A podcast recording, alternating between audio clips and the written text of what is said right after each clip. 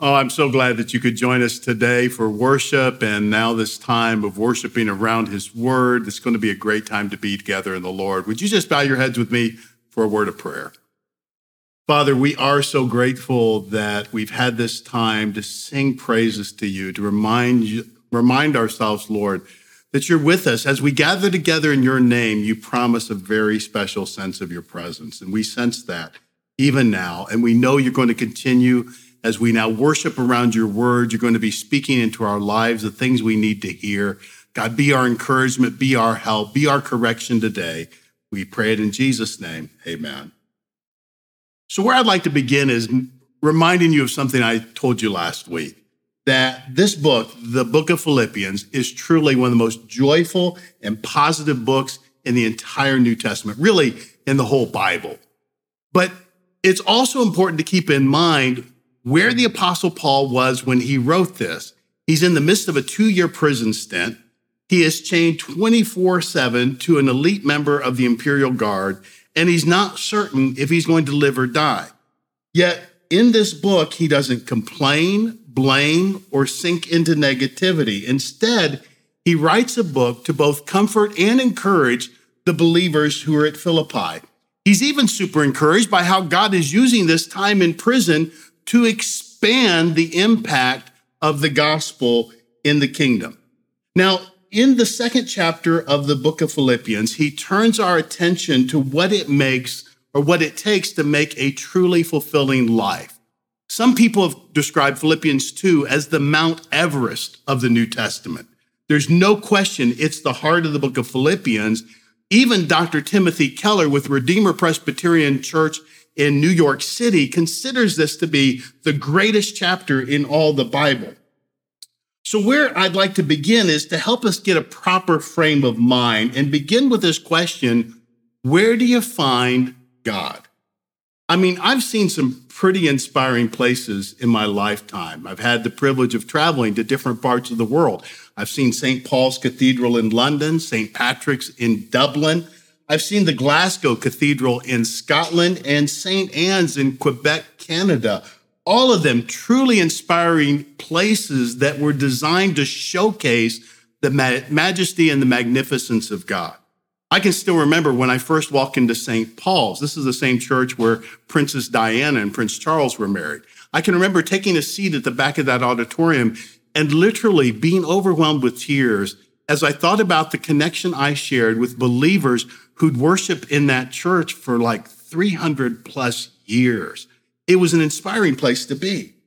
For others, it's about sacred places, you know, like uh, the Holy Land, uh, Jerusalem, the city of God, Bethlehem, the birthplace of the King of Kings and Lord of Lords, the Sea of Galilee, where much of Jesus' teaching and many of his miracles took place. You know, I've heard so many people say who've traveled to the Holy Land that they just felt so close to Jesus walking in the places where he walked. For others still, we find God in creation in all the beautiful places around the world. Places like the Garden Island of Kauai, the Grand Canyon, the Redwood Forest of California, uh, Yosemite, Niagara Falls, the rainforest. There's something about being in a place of exquisite beauty that really draws us into God.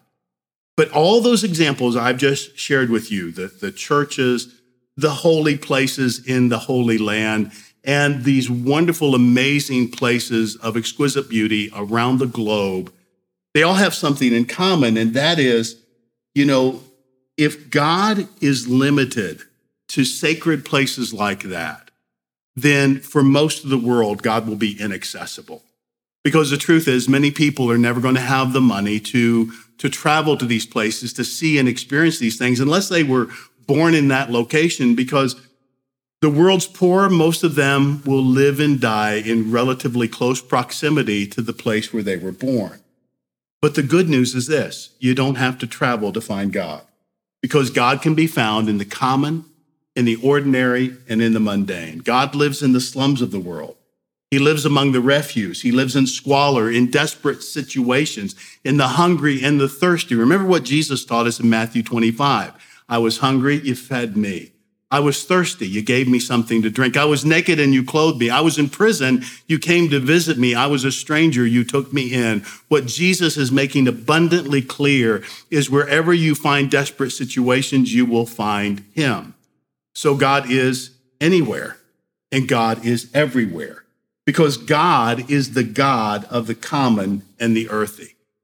Think for a minute about the difference between these two words, between beauty and dirty. You know, the word beauty, most all of our associations with it are very positive.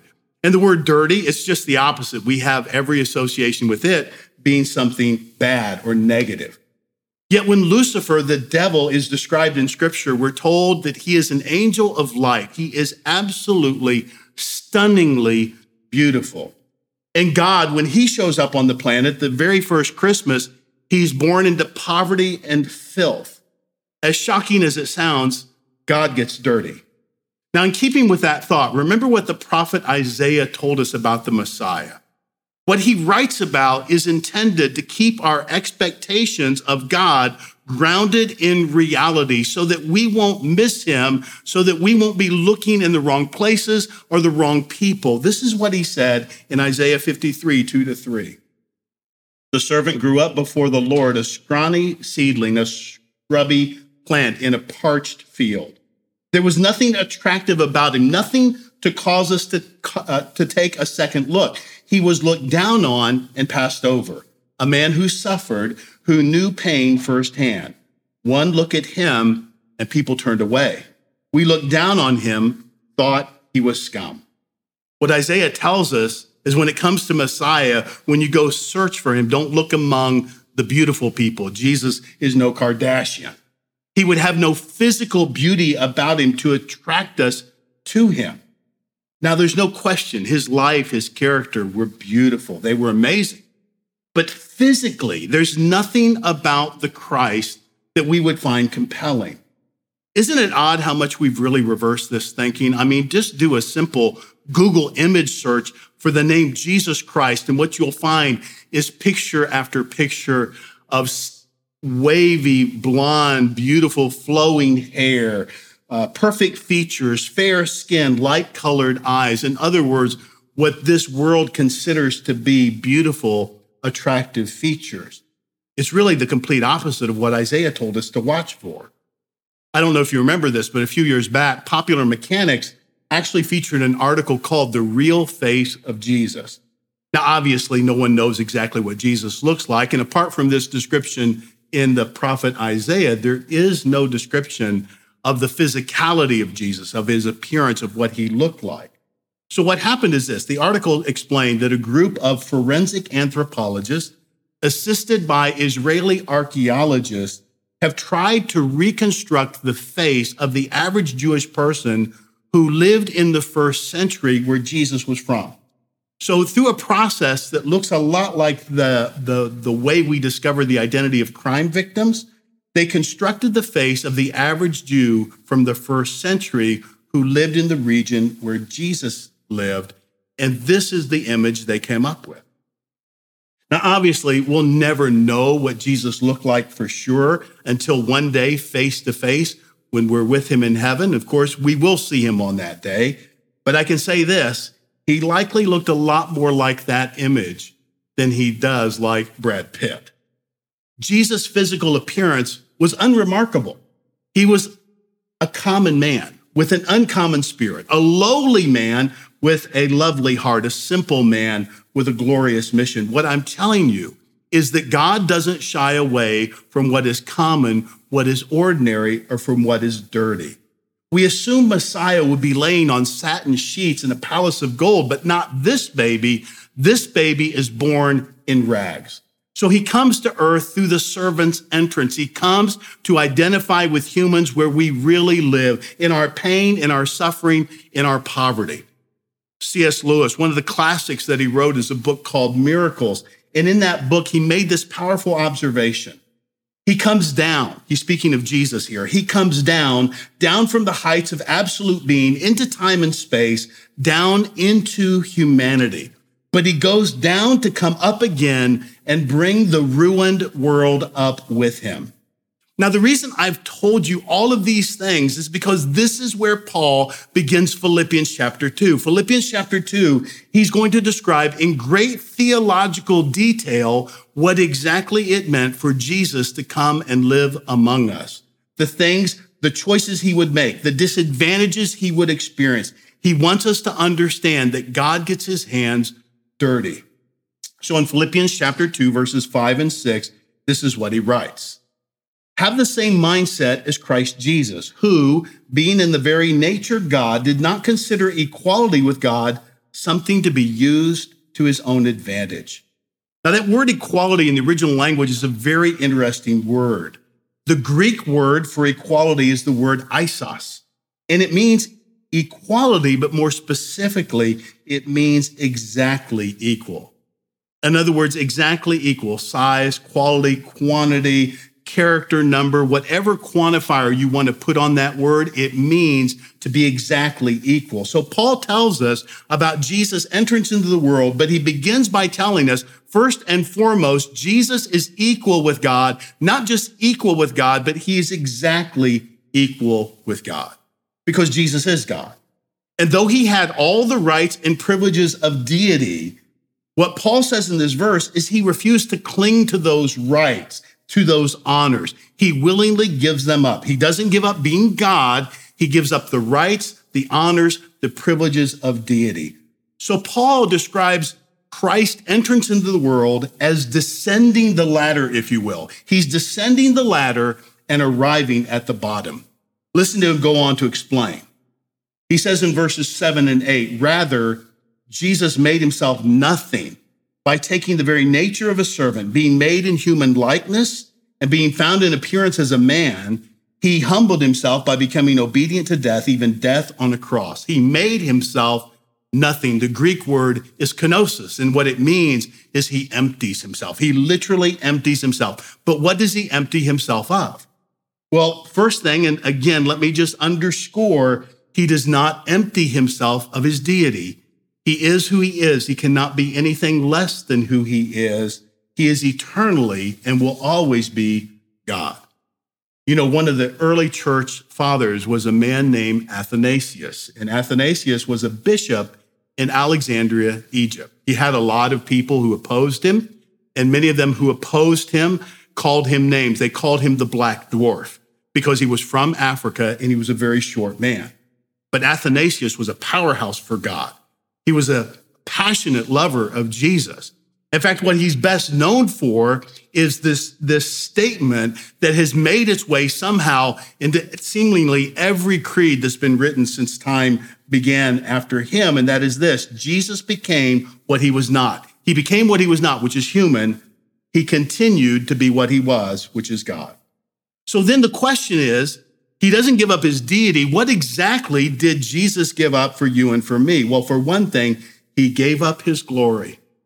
Jesus literally comes from the heights of glory. Before coming to this earth, Christ occupied the highest position possible, and he descended to the lowest position imaginable.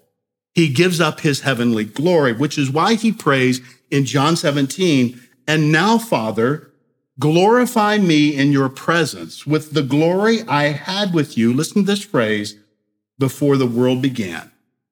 Jesus is clearly stating here that he was with the Father before the world began. So, what existed before the creation of the world? God. God was it. And Jesus existed with God for all time. And what this verse is saying is that Jesus gave up that glory that he shared with the Father for the muck and mire of this earth. Another way to think of it is he covered up, concealed, or somehow veiled his glory.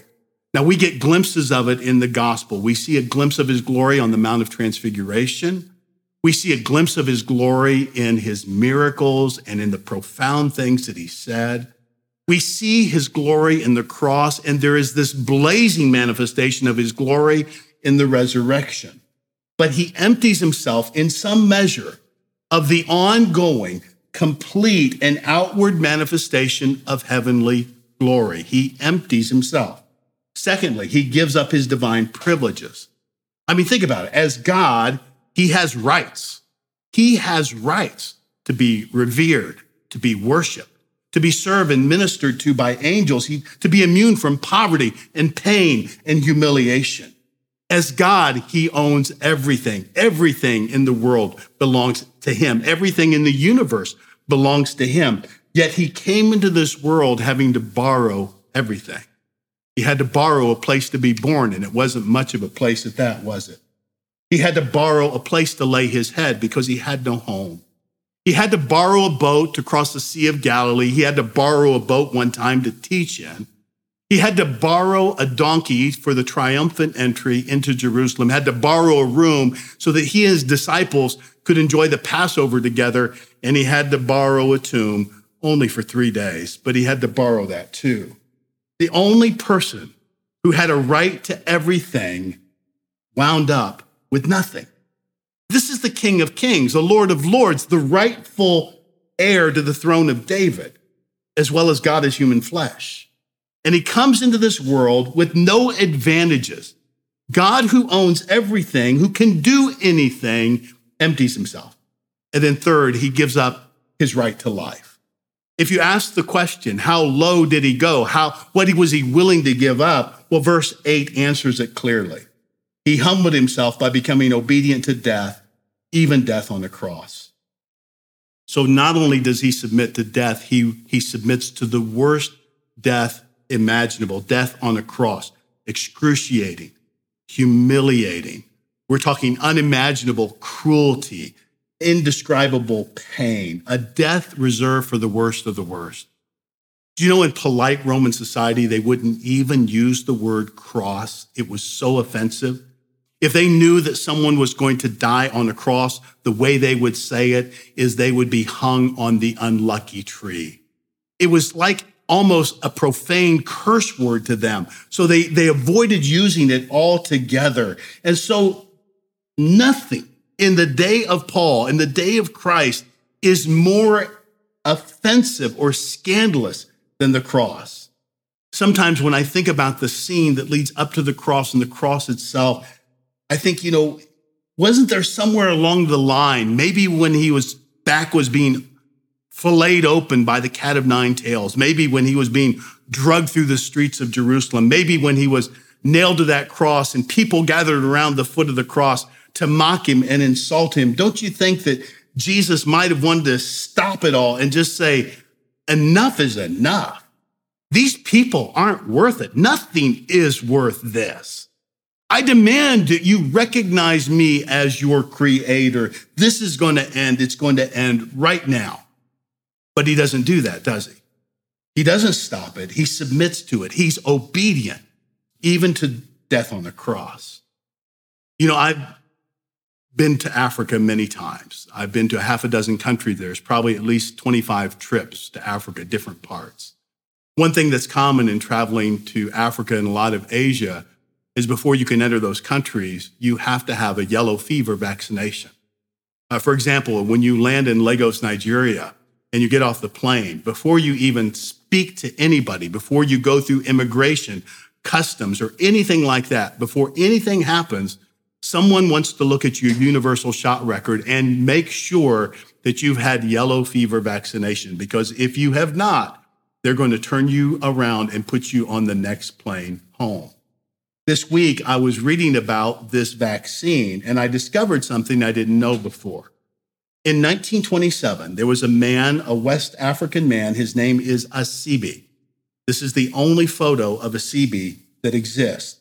He was a West African native. He came down with yellow fever, but unlike others, he did not die. Because his system conquered the disease, what happened is scientists found the antibodies in his blood that were needed to overcome the disease. That vaccine developed from his blood saved untold thousands of lives. But here's the deal each and every dose of yellow fever vaccine can be traced back to Asibi's original blood sample. Did you know that? One man's blood has saved the lives of millions.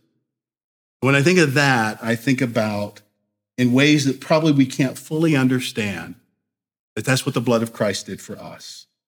His blood has saved billions of people because his blood and what's in that blood is the perfect vaccine against this disease called sin. So that's what it took for God to show his great love to all of us. But he's not just showing us what Christ was willing to do for our sake, he's showing us the only way to live a fulfilling life, and that's to follow in his steps, which leads me to this last point living a truly fulfilled life. You see, this entire description of Christ coming to this earth was prefaced by one simple statement In your relationships with one another, have the same mindset as Christ Jesus. What Paul is doing here is offering an antidote, if you will, a remedy to the sickness of society what might be better termed a Christian mindset. This is so important. He even mentions it in verse two of this same chapter. Complete my joy by being of the same mind, having the same love, being in full accord of one mind. Now, you might remember before Easter, we did this series that we called Out of Water. And the subtext of that message series was thinking about our thinking. And what we said in that series was it was so important to think about our thinking because what happens is so many of us, we try to change our behavior without examining the thinking that led to that behavior.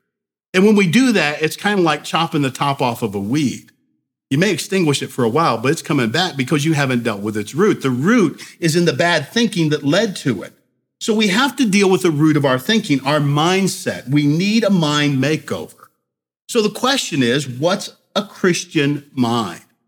Well, first and foremost, like Paul has just said, a Christian mindset is not focused exclusively on ourselves, but on one another.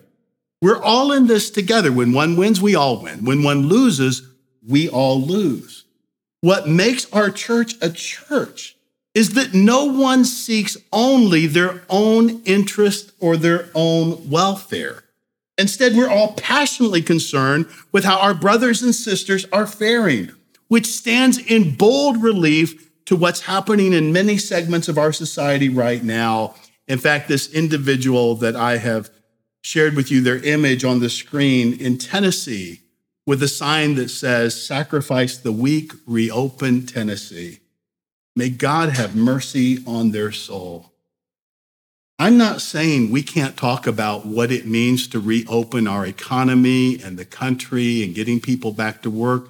Those are meaningful discussions to have. But that individual and that sign is the spirit of Antichrist that thinks only of the self and cares nothing about the safety and security of our vulnerable brothers and sisters. You know, what I know is this you can't be a Christian on your own. It's not possible, it's contradiction. The Christian life is never presented as a solo run. It's not a life lived as a rugged individualist. Instead, we are intimately connected with one another. Having a Christian mind is to view life as a community project. We don't live a privatized Christianity as if my brothers and sisters are of no concern to me, which is why the very first thing Paul addresses in the fulfilling life is this question Are you selfish or selfless? I mean, this is one of the first lessons he draws from the life of Christ. Look at this. Let each of you look out not only to his own interest, but also the interests of others. Christ is our example. He emptied himself, he divested himself of the paraphernalia of majesty and came to live among us as a slave.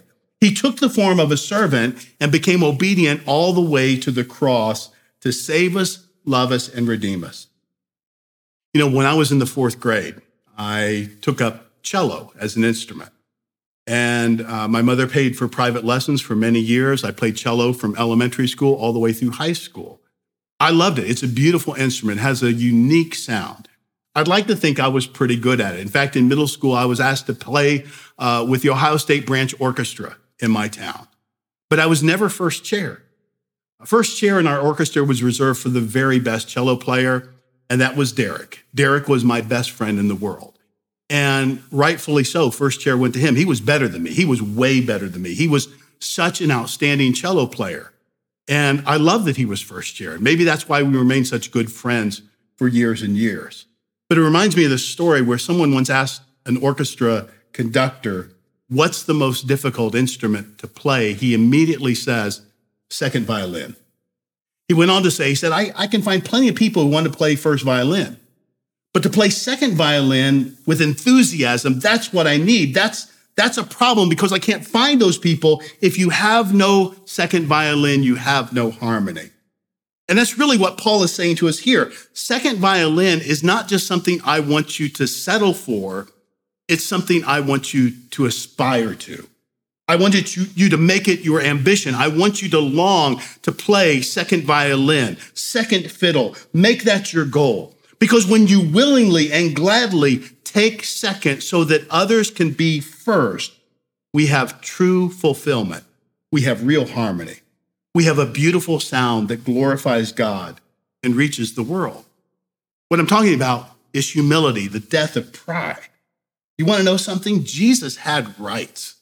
He laid them aside for the sake of others and asked us to do the same. That we would so value one another that we would willingly disadvantage ourselves for another's welfare. When was the last time you did that?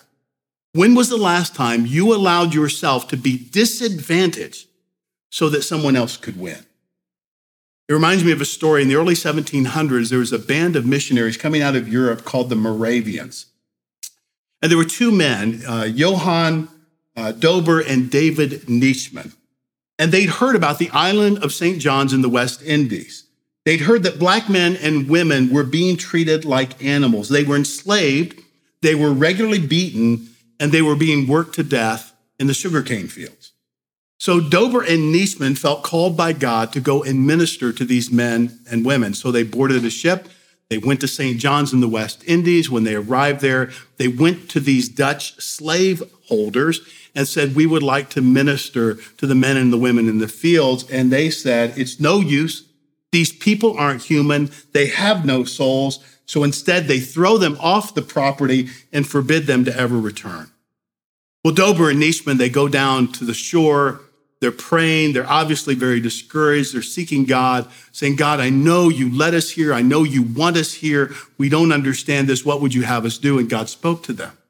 And the next morning, they went back to the slaveholders and said, We want to sell ourselves into slavery. And that's what they did. Within a few months, other missionaries from the Moravian Society arrived in St. John's. And when they arrived, they found two freshly dug graves.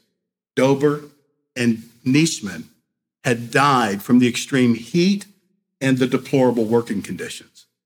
A lot of people looked at that and said, What a waste. I mean, what sense does that make?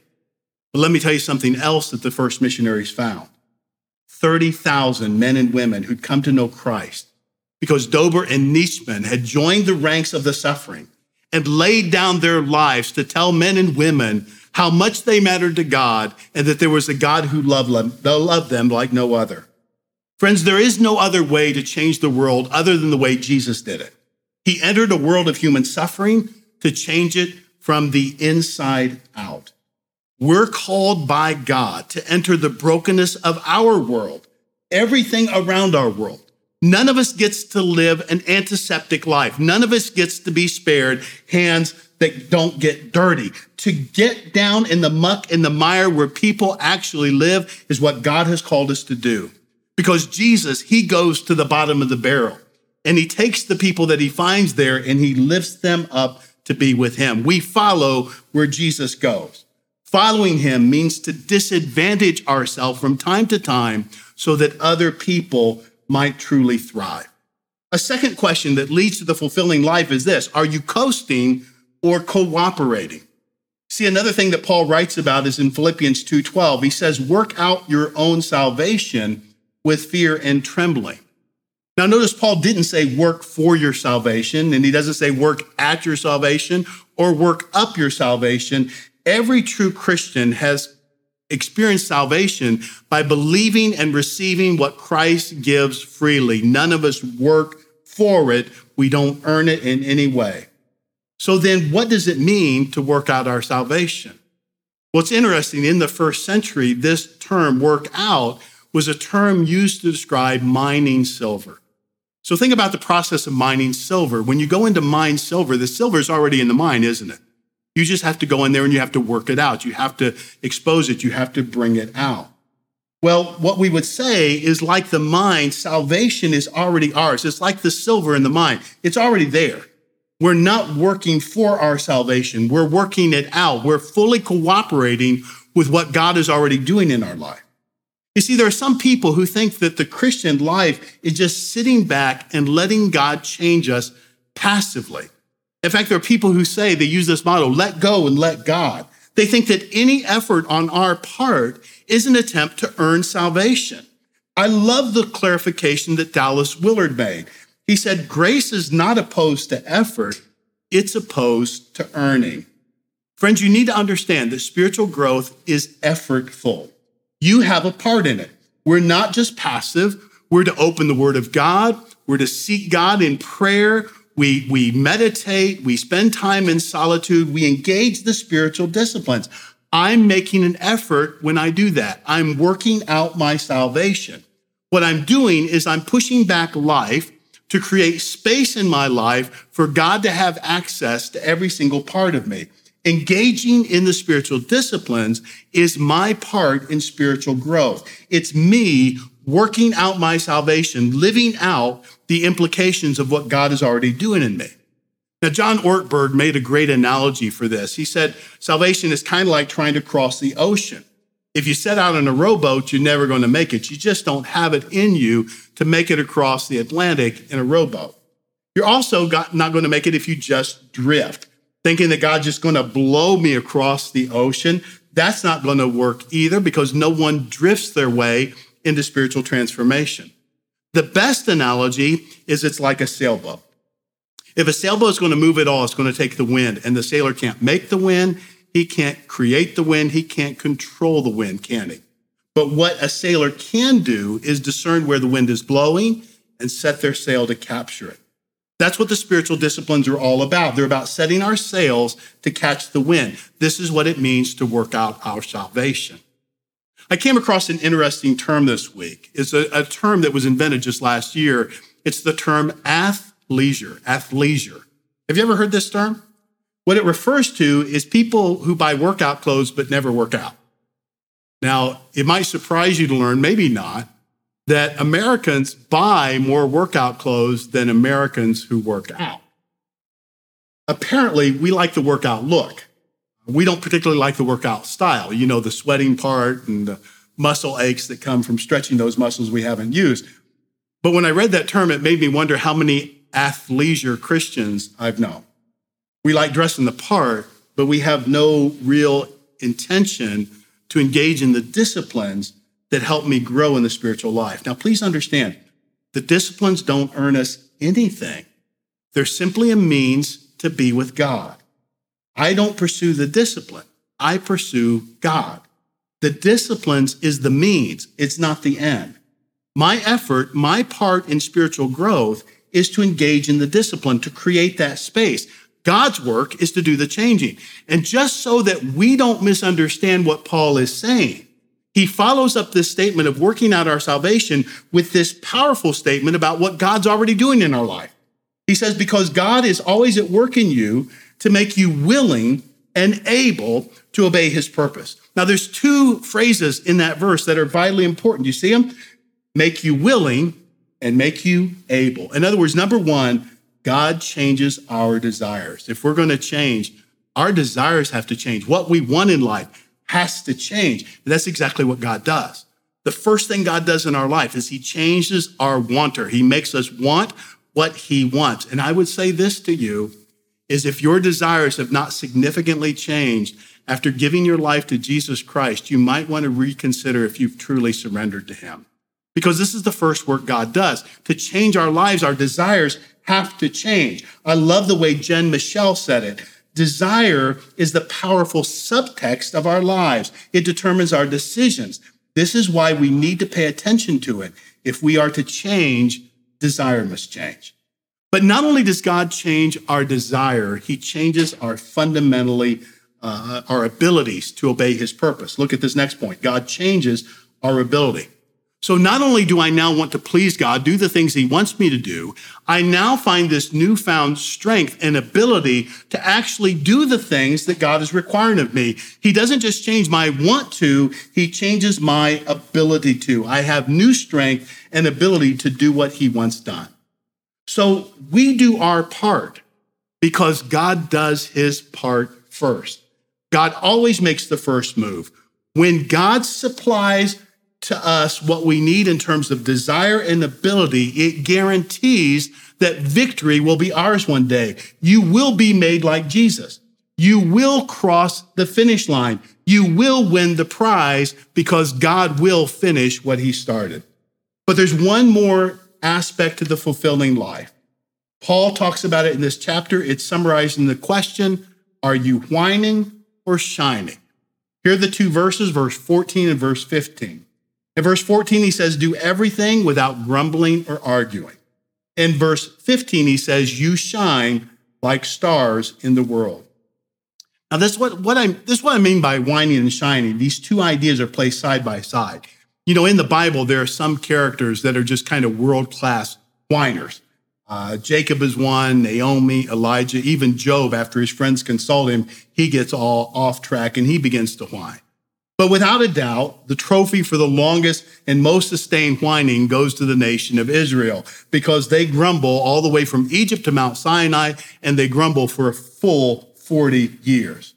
What you need to understand is that whining and grumbling and complaining is a serious sin to God. It occurs most often when times get tough. Now, if anyone ever had an excuse for whining, it would have been the Apostle Paul. Like I've told you, he's writing this from a prison cell 24 7, chained to an imperial guard, and he's already had a really tough life. And this would seem like the ideal time to whine, too. He's writing to very dear friends at Philippi. Of all people who would be most sympathetic to what he's going through, it would be these people. But he doesn't do that, does he? This is one of the most triumphant and joyful books in all scripture. So, why does the Bible consider whining to be sinful?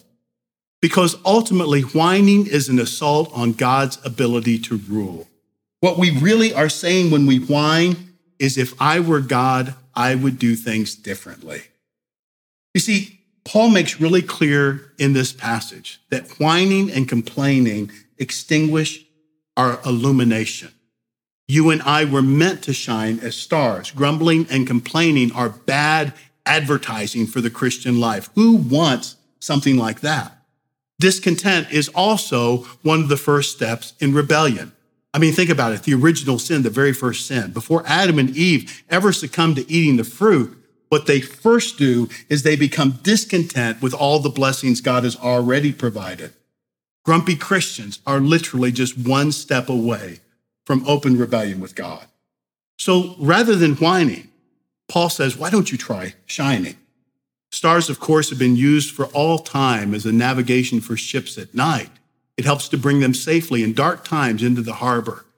And Paul is saying we're like those stars, that when we live our life the way God intended us to live, that we are a bright beacon. We're, we're a beacon of hope, if you will, for, for people who are in, in darkness who can see the way home to the heart of God. So then, how do we shine as stars? By practicing everything Paul's been telling us. Get out of yourself, start serving other people. Wake up to the reality that the pursuit of self fulfillment is not very fulfilling. Years ago, a guy named Daniel Yankelovich did a national study on America's search for self fulfillment. He interviewed hundreds of people in cities across our country asking people and examining people who were devoted to self fulfillment. And what he discovered is the people most devoted to their own self fulfillment were also the people having the most trouble in their marriages, which shouldn't surprise any of us because how could it be anything other than that? The Bible reminds us that you can't be selfish and loving at the same time. If the focus in the relationship is exclusively on you and not the other person, you're already doomed to failure.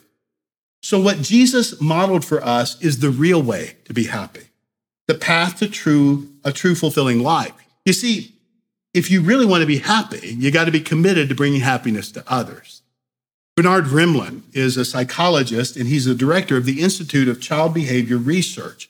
He wrote a brilliant article called The Altruism Paradox. And in that article, he made this simple observation Those whose activity are devoted to bringing themselves happiness are far less likely to be happy than those whose efforts are devoted to making others happy. You see, what he's saying is doing nothing for other people is ultimately the undoing of ourselves. We do the most good for ourselves when we do the most good for other people. What I'm saying is true fulfillment is like a cat. Now, have you ever owned a cat? If you said yes, you don't own a cat because you can't own a cat. You can feed a cat, you can pet a cat, you can groom a cat, you can clean its litter box, but you can't own a cat because cats refuse to be owned. How about this? Have you ever tried to call a cat? I mean, call a cat. These are the most undog like creatures on the planet, right? I mean, they look at you like, don't you know who I am? I don't respond to that kind of stimulus. If you pursue a cat, it just runs under the bed, right beyond your grasp. But if you get busy doing something else, it might just hop up into your lap or curl up around your feet. Self fulfillment is like a cat. Pursue it is always going to be beyond your reach. But get busy serving others get busy helping others, and self fulfillment comes to you. Self fulfillment comes as a byproduct of pursuing other things. You find your true joy when you stop pursuing it and you start pursuing joy for others. Bottom line is this God wants you to have a truly self fulfilling life. He does. He wants you to have that. He wants you to experience maximum joy. He told us how to do it right here. Make your goal your very aim, your life ambition to come in second. Give others that first place, and then all this will be yours. Would you pray with me? Father, I just want to thank you that we've had this time to gather around your word, around this powerful chapter that Paul writes about who Jesus is and what he modeled for us, how he lived, the example he set, and that we're called to have the same kind of mindset as Christ. I know for me, God, there's still a lot of work to do. That there's some things in me that need to change. There are times when I don't want to disadvantage myself. There are times when I just want to pursue my own joy, my own happiness, and I'm not as committed to my brothers and sisters as I should be. God, I know that that's a work that you're doing in my heart and my life, and I pray that I'll be the kind of believer that will constantly be working out my salvation. That is to present myself and to put myself in a place where you have complete access to every part of my thinking, all of my emotions, every part of my wounded heart so that it can be healed fully and I can become more like Jesus. I pray, Lord, for everyone who's listening to me right now, that we would make it our prayer this week God, make it my ambition, make it my goal, my greatest desire to be second. I don't need to be first. I don't have to be at the front of the line. My needs are not the most important thing on this planet. Instead, God, let me be the kind of person who seeks the best interest in the welfare of other people. Let me believe and trust your promises, Lord, that when I pursue that, you take care of me. Thank you, Lord, for your great love for us. Thank you, Lord, for the powerful truths of your word. We prayed in Jesus' name. Amen. Well, I sure hope you'll hang around for a short time of discussion that'll follow today's message. Just know we're so glad that you could be with us today, and we sure miss seeing your faces. Hopefully, we'll be together again really soon. Everyone, we hope that that message on Philippians chapter 2 really meant something to you. We want to also remind you guys that if you want to give to the generous mission of Spring Creek, there's three easy ways to give. You can give online at our website, springcreekchurch.org. You can text the word give to 96995, or you can mail into our address. Hey, and with that, I'm going to kick it over to Josh, who's going to start our discussion on Philippians chapter 2. Thank you, Patrick. I'm excited to have you guys here as we continue our discussion on joyful Philippians. We get to jump into chapter two this week, which is one of my favorites. One of, they're all great, though. Every one of the scriptures is great. But Philippians 2 gives us an example of how Jesus came, how he lived, how he died, and what we're supposed to do, how we can do those same things as well. And the first thing I wanted to talk about was Keith said that Jesus wasn't a Kardashian. Like he he was a common man. He didn't come like people might expect him to come. He didn't come with a great burst of fire on a horse with a big sword ready to save the day. He came as a common person for common people. When we think about what we're expecting out of success today, what are some of these false measures for success? And uh, maybe even back then, what they were looking for in terms of what a successful savior might look like.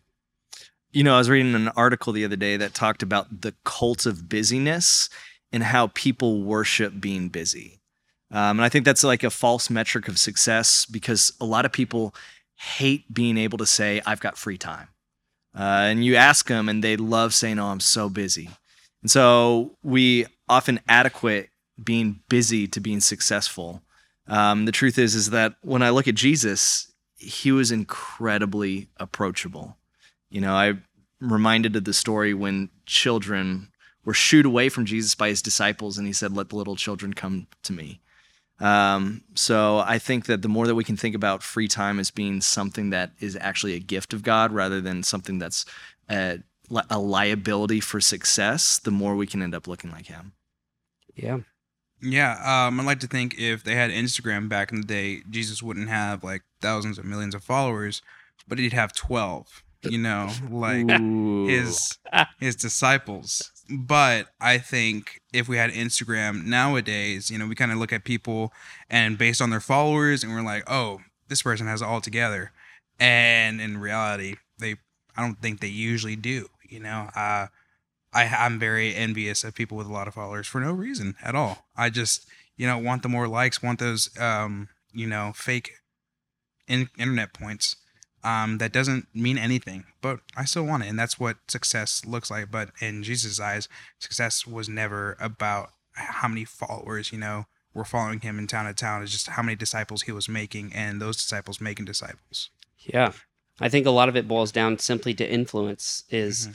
we we think successful people have the most influence or the Yeah, people who have the good. most influence are the most successful. Mhm. So naturally Jesus should have come and associated with the most influential people. Yeah. It would have been way easier to save the whole world, I think, if he was just like, let's change the laws and treat each other better. But to satisfy God's wrath and open the door for us to enter into grace, he did what he did for common people, the least of these, which is who he is, who he was, who he continues to be. And that's our calling is we shouldn't measure our success by our influence, by our wealth, by how many followers we have or how many meetings with the governor we get to have or whatever. We should measure our success with how are are we loving the least of these? Jesus was obedient to God's will. He followed God, God's plan the whole time. He loved the least of these. And then in Philippians, Paul writes that he was obedient to death, even death on a cross. And Keith talked about how the, the word cross or crucifix is it's a bad word back then. It's a socially unacceptable word. But for us to look at Jesus, it's a sign of perseverance. We see that he persevered through everything for us. What are some of the things that we think are weighty or heavy that we have to persevere through? And how does that measure up with what Jesus went through? I think that there are th- even though the cross is the most weightiest of all, I, I don't want to diminish other things that actually are weighty, and especially in a time like this with COVID nineteen shutting down so much of the economy, I know that people feel the weight of not being able to provide the way that they want to provide, whether they've been let go, whether they've been furloughed, or whether work's not coming in. Um, and there's things like that that that give people an opportunity to per- persevere. Um, I again don't don't want to say that it's the same because it's not. But even the social distancing, even for someone like me who constantly wants to be around people, gives me an opportunity to persevere. And when things like not being able to be around people that I, I love and I truly care about, um, when that gives me an opportunity to persevere and I, I don't feel like doing it, it's often the good time to remind myself of how big my perseverance is versus Jesus when he took that cross to Calvary.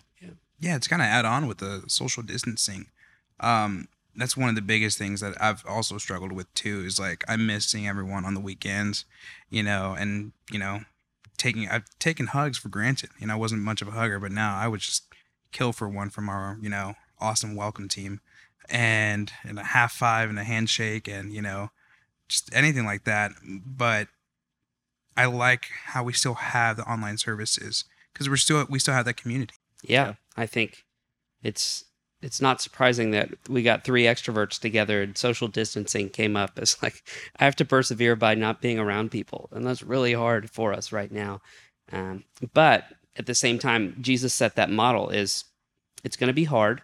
We persevere for what's on the other side. We press on to continue to run the race, to win the race. We press on. So we we have these these moments where we need to reconsider how am I being obedient to God's will because that's what Jesus did. Am I saying no to something that provides temporary satisfaction now for the sake of honoring God for being obedient like Jesus did? And then he modeled the way that we are to interact with each other, to serve. Uh, Keith said that we're we're all into this together. He modeled this service of being the second violin. Without the second violin, there is no harmony, and the second violin never gets any praise. What does this look like for us to live a fulfilling life, to serve people, and and how how do we get satisfaction out of that? How is that really fulfilling?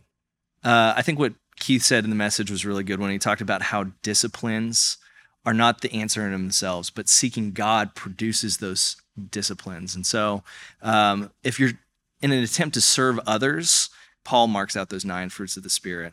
Um, that's what it looks like to serve others: is to love others, is to have joy with others, and to go down the list as ways of showing that fruit towards other people. Yeah, I love how he quoted High School Musical. We're all in this together, and It just for them. just us like i mean as a church right now we have a um, stitches of love and they've just they came in clutch and just providing so many masks for so many different um, organizations and people uh, retirement homes um, hospitals and everything like that and so really putting themselves second. And i talked to some of them as well and just how much they're willing and you know set an example of what it is to serve and love. And through that they're bringing joy. And so within those spiritual disciplines they're kind of hitting it on the head. And it's a really great example for us. Uh, i would love learn love to learn how to sew um, but i don't trust myself with needles and like thread like that i, I think i'll just like oh, smart. make myself like a webbed hand or something. Be safe out there, Alan. yeah Josh can teach you how to sew. I would, Uh. I would love to. i take up crocheting that seems fun But it's a great example that none of the people on our Stitches of Love team are making masks so that they might be on the news, so Yeah. that people might celebrate them publicly. They're making masks because there's a need. Yeah. Um, it, they have every right to just make one mask and wear it themselves, but they continue to make them and produce them. And I get a new request every couple of days that I'm passing along to them. Life is fulfilling when it's not about us. Uh, I learned a song last summer about how joy comes from Philippians 2, and it goes J O Y, J O Y. This is what it means Jesus first, yourself last, and others in between. And when we're living a fulfilling life, it's when we remember that order of events Jesus first, yourself last, and others in between. This, this last point that Keith had is about working out our salvation. It's living a life of others first, but also he talks about how when you're mining silver, the silver's already in there. You're just going to get it out.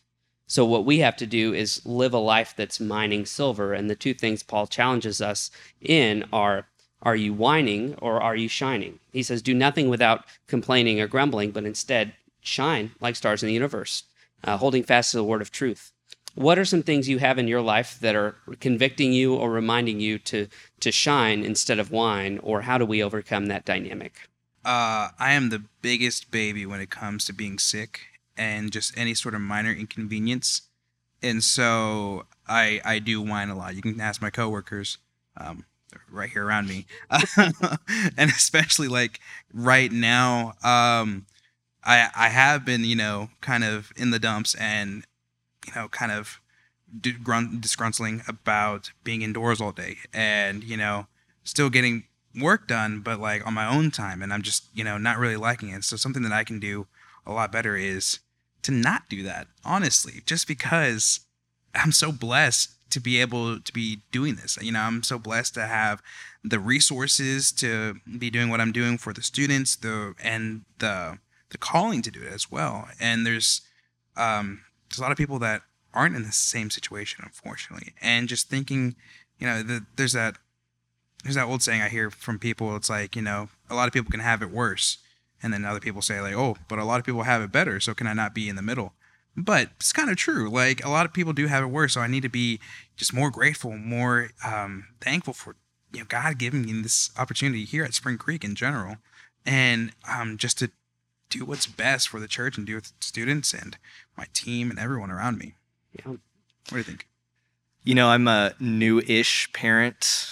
Uh, my son's two, so I'm still figuring everything out every single day. But one of the things I've realized is being around a two-year-old, they know nobody else's needs other than themselves, Mm. and uh, there's no explaining to my son that I also have needs or I also have desires. And so my life is constantly meeting his needs and his desires in the best way that I can. Um, there's nothing that I can do to complain to him. Uh, he's not going to listen. He's not going to understand. Uh, but what I've learned is God's given me the most amazing opportunity to not complain about what I'm doing, but to shine. Shine in a family unit where nobody other than my son and my wife are going to see. And so I know that there's parents out there that are listening to this that are in the midst of a whine or shine moment. And I'm telling you, there's never going to be a moment where other people see you shine the way that you do. But the children that you're raising are going to be that example of what shining looks like and how God works through you as a parent That's to really meet those good. needs. Yeah, it's a great reminder. I think really we rarely get to see ourselves shining, but we're often aware of when we're whining. And so when we get in those moments where we're whiny and want to whine, if we consider just not whining, like just don't do anything right now, it trends us towards shining and we get Yeah. to perk up a little bit. Shining is really this attitude of gratitude. We are grateful for whatever it is. I'm not going to whine. I'm not going to complain because when we whine and complain, we are ungrateful and we wish we had it different, wish we had it better. But Jesus shows us that our lives are not about us. They aren't, you know, we aren't living to build our own kingdoms. We're living to establish his kingdom come here on earth. So let's shine instead of whine by living a fulfilling life filled with joy by serving others, because that really does fill us with joy when we serve others for Christ. Thank you guys for joining me for this discussion. I look forward to next week, Philippians 3. There we go. That comes after two.